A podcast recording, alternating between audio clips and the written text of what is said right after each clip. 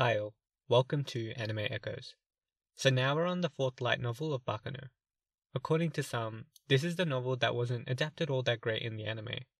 One thing I can say for sure is that this novel felt like it had so many moving parts, so many plot points that it was more complicated than the two volume epic we just finished. So despite the Grand Punk Railroad Express arc being two volumes, the plotting didn't feel like we were jumping around too much in that one. That story felt like we stayed at a scene for much longer, but in this one, it felt like a lot of jumping around. I, for one, really enjoyed this novel. I did sometimes feel like there was too much jumping around to just get one party to another location, but I also think that's the point. The whole idea of this novel surrounds the idea of information and the domino effect of information within people's lives. So it makes sense that in order to explore such an idea, you would have characters erratically running around and one thing always leading to the next. I'll start off with who my favorite characters were. So I really loved these ones Luck, Kate Gandor, and Eve Genoard. First off, I really enjoy Luck.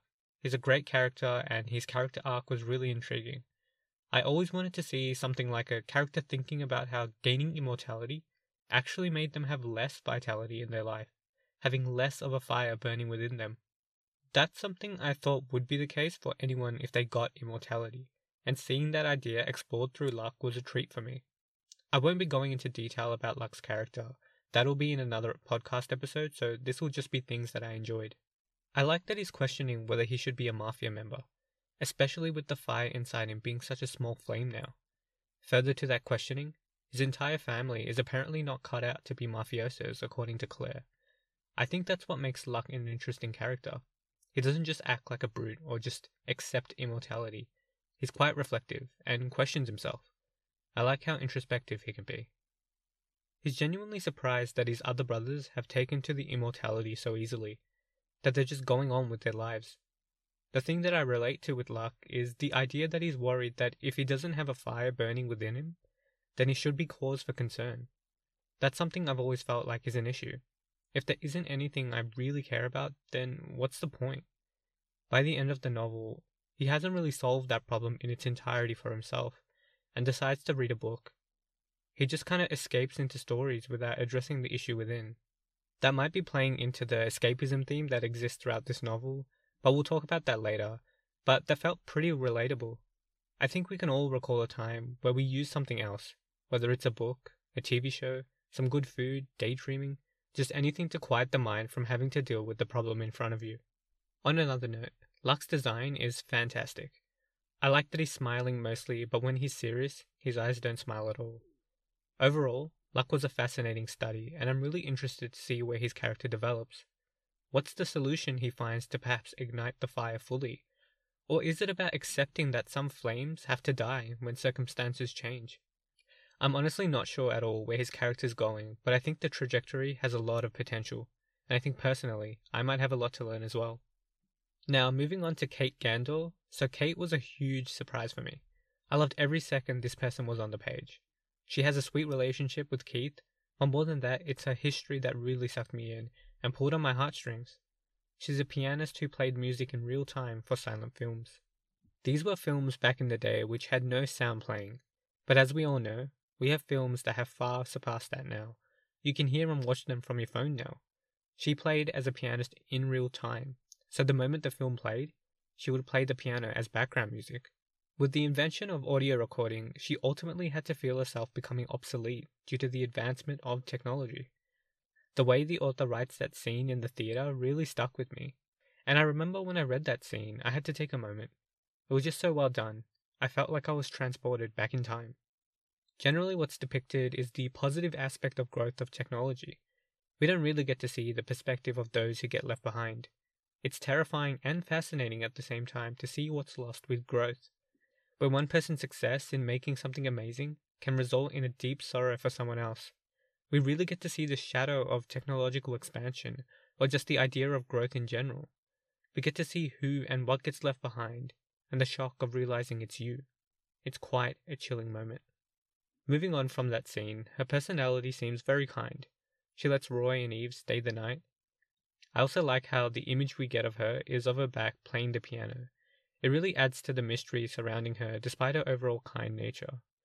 I'll stop gushing about Kay because I go into more detail in another podcast episode, but I absolutely loved her. Let's move on to Eve. I warmed up to Eve pretty quickly. Maybe it's because the author uses Isaac and Miriam in the scene where we come to learn about Eve, and I really enjoyed those two. So by tying her introduction with them, it made me want to know about her more, especially with her being prone to fantasy and thinking Isaac and Miriam are angels. Overall, she's just a kid. Also, her being Dallas Genoard's sister, the guy who I thought was a complete idiot in the first novel, made me apprehensive at first. I was like, hmm, I don't like that guy. But the differences between the two characters were quite stark, and the contrast was immediate. She was nothing like her brother. She's quite sweet and well mannered. That being said, most characters that are sweet and well mannered end up becoming kind of boring, and I was worried her character would just meander. Like the innocent character archetype that just gets thrown around and learns how harsh the world is. I wanted her to have more agency, and, and luckily for us, she has quite a lot in this novel. She becomes far more forthcoming as the novel progresses, such as asking Roy to find the Gandors, talking with Kate Gandor, her being forward with luck, and also the part where she loses it in anger towards Gustavo. They were all moments where I felt like Eve was a character with a lot of agency and power of her own. To me, she didn't really feel like a character that just got things handed to her. Though Eve didn't just have that going against her, I don't tend to like characters who are rewarded largely just because they like learn how to have resolve for the first time. I tend to get frustrated by those characters because they tend to learn something about themselves and all of a sudden they are confident and things start working out for them. But it was different with Eve. While she does get rewarded for gaining resolve to keep pushing forward, the rewards don't just start piling up right after learning to be confident. She tends to oscillate back and forth between a confident person, being shy, and suffering. She felt like a real person, who has moments of confidence mixed with suffering. She was also quite introspective for her age. She would reflect on her motivations and think about what kind of person she was and what her actions really meant about her. Not only that, she gets pummeled with bad news about Dallas, her father, her brother, like news that will take anyone out. Despite all that, she constantly resolves herself back into it but not from a place of just gaining confidence and now having a more positive outlook. She doesn't remove her own flaws from the situation, and she doesn't make the situation look better than what it actually is. This isn't some fake positive outlook that allows her to move forward. It's only through the genuine acknowledgement of her own flaws. Things like her selfish reason for saving Dallas, the anger she feels, that she moves forward. They aren't just put to the side, they are firmly acknowledged to have significant weight and it's only through the acknowledgement does she gain any reward, like obtaining the location of her brother and getting help from people. That's what I like about her. She's a young character, and generally, they're just held with kid gloves. She wasn't. Now, I do have an honorable mention, and that's Edith. So I think Edith's just a really cool character, and I really like how much she like cares about Roy. Like the level of loyalty she shows to Roy and how she really values promises was something I thought was precious. Those traits are very hard to come by, and I think Roy's super lucky to have her. Like, he should be thanking the stars that he has her. On another note, the scene where she gets her hair cut was hilarious. I swear the Gandor family are like full of goofs, especially Keith playing with three jokers. Like, what, what was that? But yeah, like that image of her um, with her haircut was really great. Her relationship with Roy was ultimately really wholesome. I like how she's like his tether to the real world, or what makes him want to not exit the world. See the podcast episode with Roy and Edith for more details on them. So those were my personal favourite characters, though I do have Edith as a runner up. Now, just random things I wanted to note because I thought they were really cool. I like that we got to meet Leah Lin Shan. It was pretty neat with her being Fang's sister. I like having new characters that are connected to characters that we already know. I'm quite confident that the author will be doing this a lot. Another thing is that I really want to meet Felix Walken, if we ever do. Apparently, he's really strong, and what's more, he apparently wants to lose his past. I'm not sure what that even means, but color me intrigued. On another note, it was really great seeing Rachel talking to the president of the Daily Days. It's just nice to see her. I'm quite fond of her character. We get a mention of Ronnie from the Martillo family. Apparently, he's super strong, so I'm keen to see him. We get a name for the head chef that was on the Flying Pussyfoot. Apparently, his name is Gregor. I'm guessing we'll see him at one point because he's a named character now. It was nice seeing Claire again. He's always fun. I was kind of worried that he would take up too much screen time. See, I love Claire, but he's such a large presence that he can take away screen time from other characters. So I like that the author managed to make him in the background for the most part, but then also still have him do an interesting reveal as well. As far as the villain is concerned, I thought he was kind of a joke at first. He didn't really strike me as particularly interesting. He was always getting one up by Bartolo or Begg, so he seemed like a fool. But with Gustavo, once he seemed to figure things out, he did become more menacing. Not like incredibly menacing, but enough to feel like he was somewhat of a threat. He had an air of competency around him that he didn't have before once he learned who all of his opponents were, and they were all working together from his perspective. I think the villain was serviceable. He worked for the story. Fortunately, he doesn't really take up too much screen time, which I thought was a good thing, and I think it was a deliberate decision from the author. Like he tends to use him in very efficient ways, generally to move the story along. I'll be going into Gustavo deeper in another novel, but for now, let's leave it at that.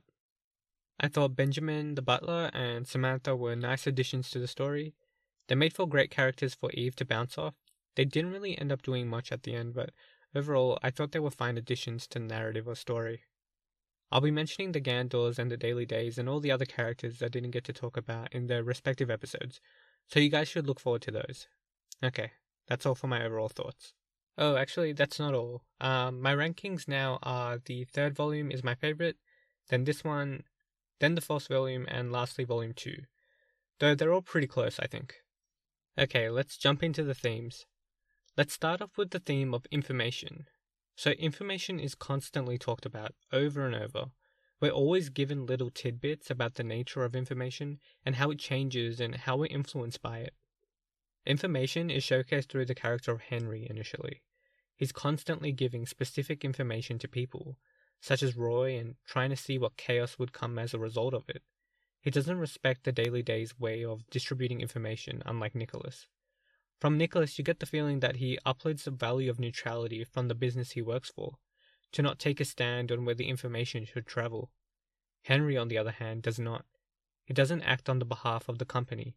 He selfishly acts at the behest of his belief that information is power. We understand more about Henry's obsession with power, where he talks about how manipulating information can result in manipulating a variety of things. You can manipulate money, people, nations, even. For example, he's the only one who knows that Roy is pursuing Eve, so he has an advantage there. He knows that Edith is looking for Roy, but he won't give the information about him away for free. He wants to twist the lovers' hearts. Having all the information, it makes him feel like a god for having it all. That feeling of knowing how all the information strings are attached, knowing how everything on the chessboard is moving, there's no drug that could ever replace that. No drug that could ever make him feel better than that. The aforementioned non release of information to Edith from Henry, Nicholas sees that interaction happen, so he sees Henry not give what Edith wants to hear. While Nicholas does think he's an ass, he also thinks that what he did was kinda clever. That being said, Nicholas knows that Henry is within the belly of the beast, that he's perhaps being too playful with information. The visceral way information travels means that it's really hard to control. He may be playing with fire. If information is all powerful, anything that strong will always have one foot in danger. And lo and behold, Henry does have to learn this the hard way. Claire Orvino basically threatens him over rail tracks, basically threatening to kill him. He's terrified by this incident. He comes back pale and everything. Apparently, he looked like the life got sucked out of him. Despite all this, Henry doesn't give up his power trip for information. At no point does he self analyze that perhaps his relationship with information is also toxic in some way. He still believes that those without information are powerless, but now what he believes is that there is always a price to be paid for information. The better the information, the larger the price. Perhaps Jacuzzi walking in asking about the train robbery is exactly that. He paid with almost his life, and now someone is in front of him, talking about the hush hush incident at the Flying Pussyfoot. What an amazing result for the suffering he had to endure. I don't think Henry learns his lesson in any way. What Henry learns is that there are consequences or that there is a price to getting good information. He experiences that price. That you might lose a limb for the best information. I think he now just sees that danger as just being part of the course of getting better information. We obtain another window into the idea of information. It's how information spreads. When it's known that Vino is going after Gustavo, it immediately spreads throughout the underworld. It's a window into how rapidly it can expand and take over the consciousness of others. Another depiction is that of how information, when strung together, can provide mental clarity. When Gustavo puts together that Eve, the Gandors, Roy, the Daily Days are all related in some way, it becomes clear to him who his enemy is. The confusion he's felt before dissipates, and the same Gustavo who was raging without knowing why, who was constantly agitated, begins to transform a little. He becomes more competent. He immediately starts getting a group of hitmen together to launch his attack. It seems that when all of this information comes together in a way, it makes one feel like they know what's going on. It helps one push forward and actually have precision to direct their energy at something productive.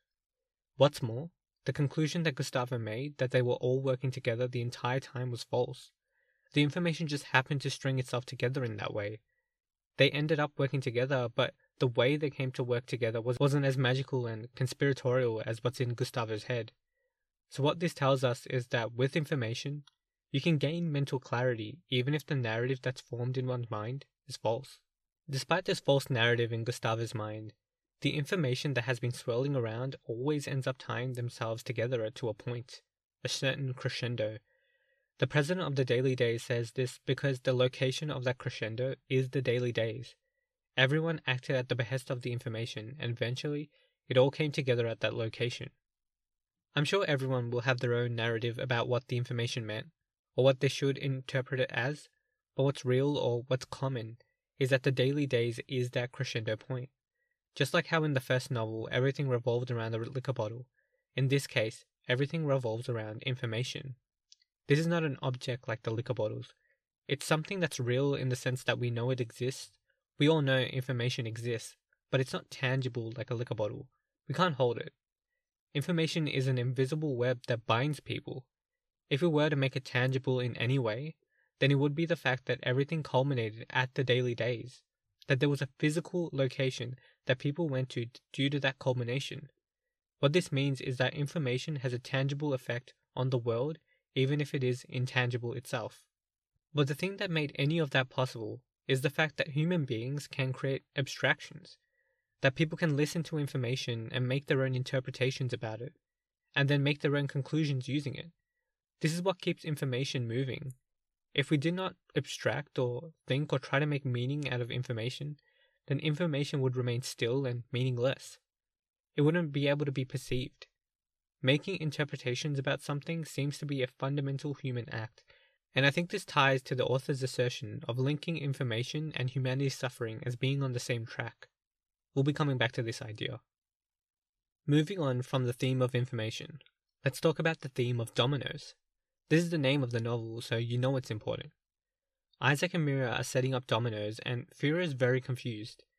But it becomes this big event where everyone is in anticipation of the dominoes toppling over. Though Firo is still confused. He thinks, why would you line them up just to knock them down? Despite this pondering, Isaac and Miria finally push one domino piece down.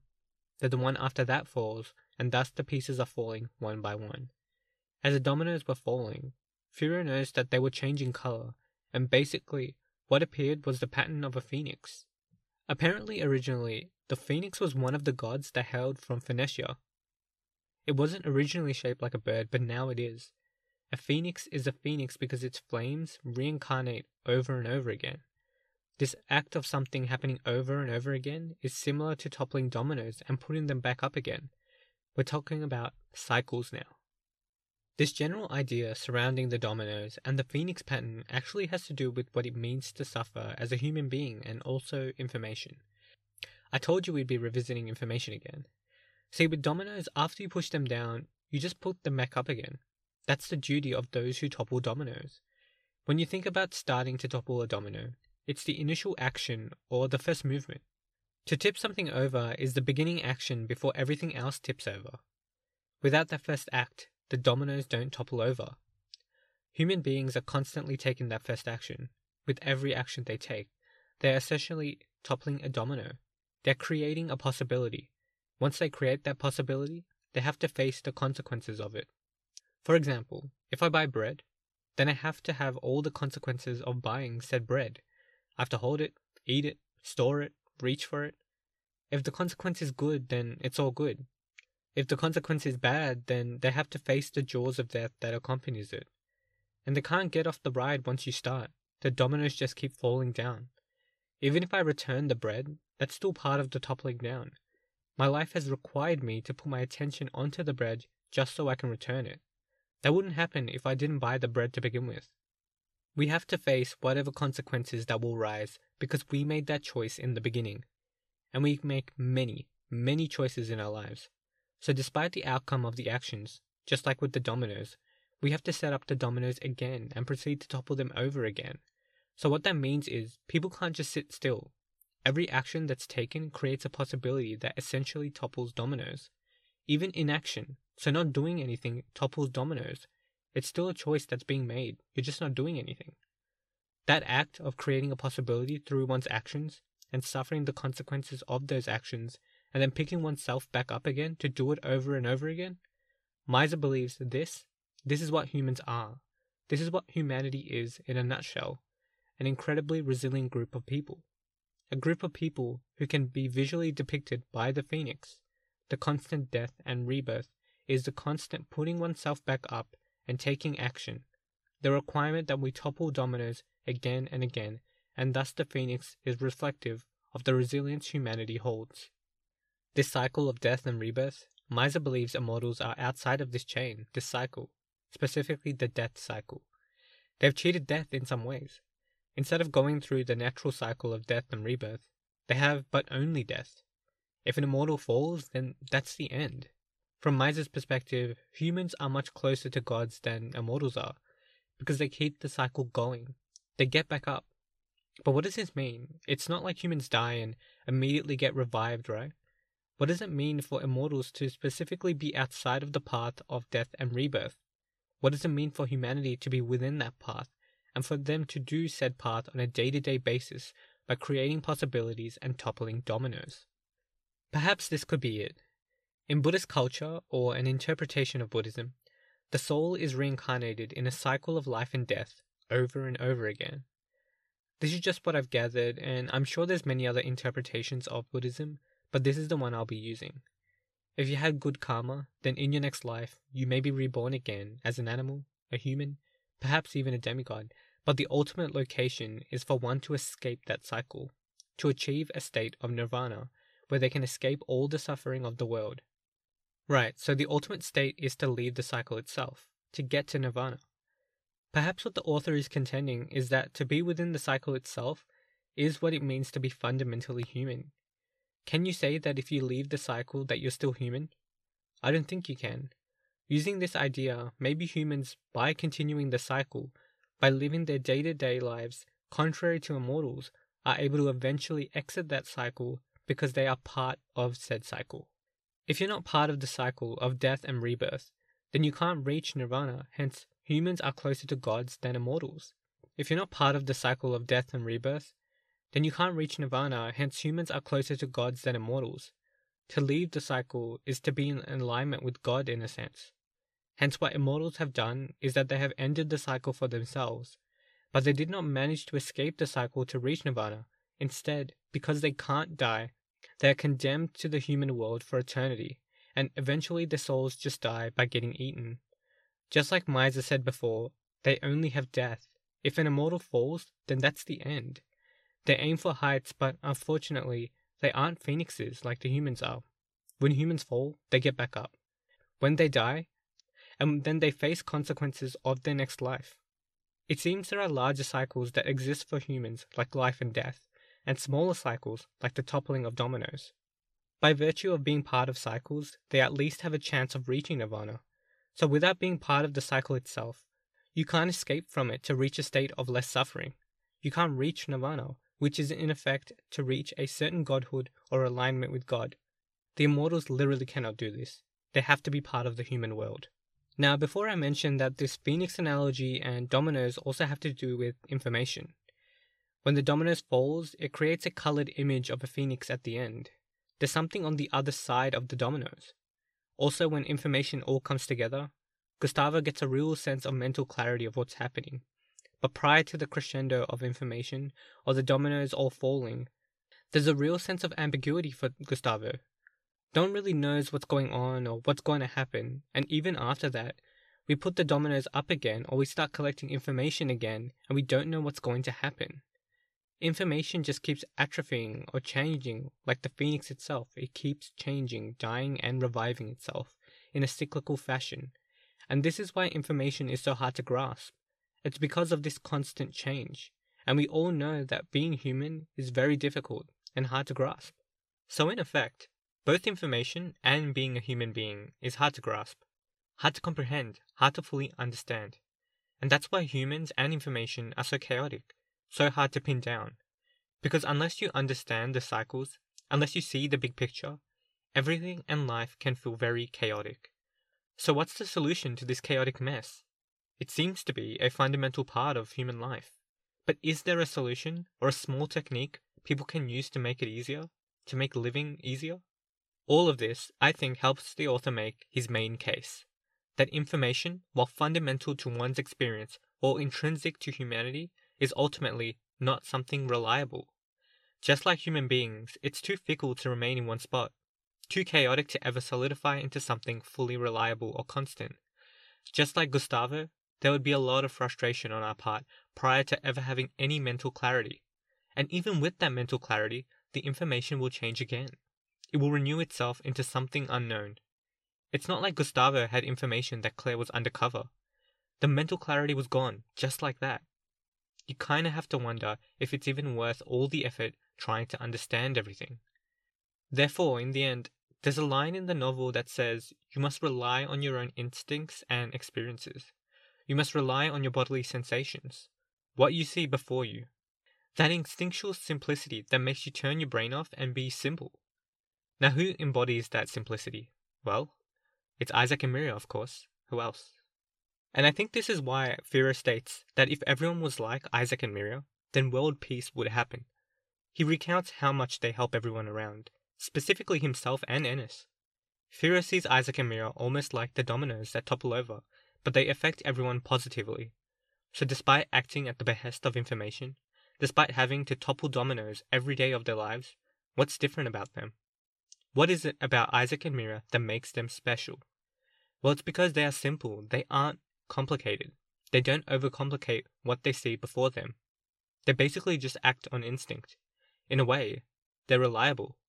It's sheer simplicity that allows them to have some level of clarity. If they weren't seeing some level of truth, then their actions wouldn't actually help anyone. It wouldn't actually provide any benefit to anyone, but they do. They cut through the complicated aspects of life by being simple, by being straightforward.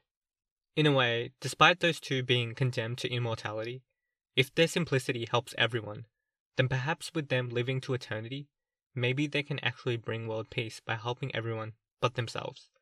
They could help all the human souls reach nirvana and then let their souls end by getting eaten by someone, or maybe they'll live forever. While this is a very utopian sounding and a hyper positive perspective, I think that's the point of these two.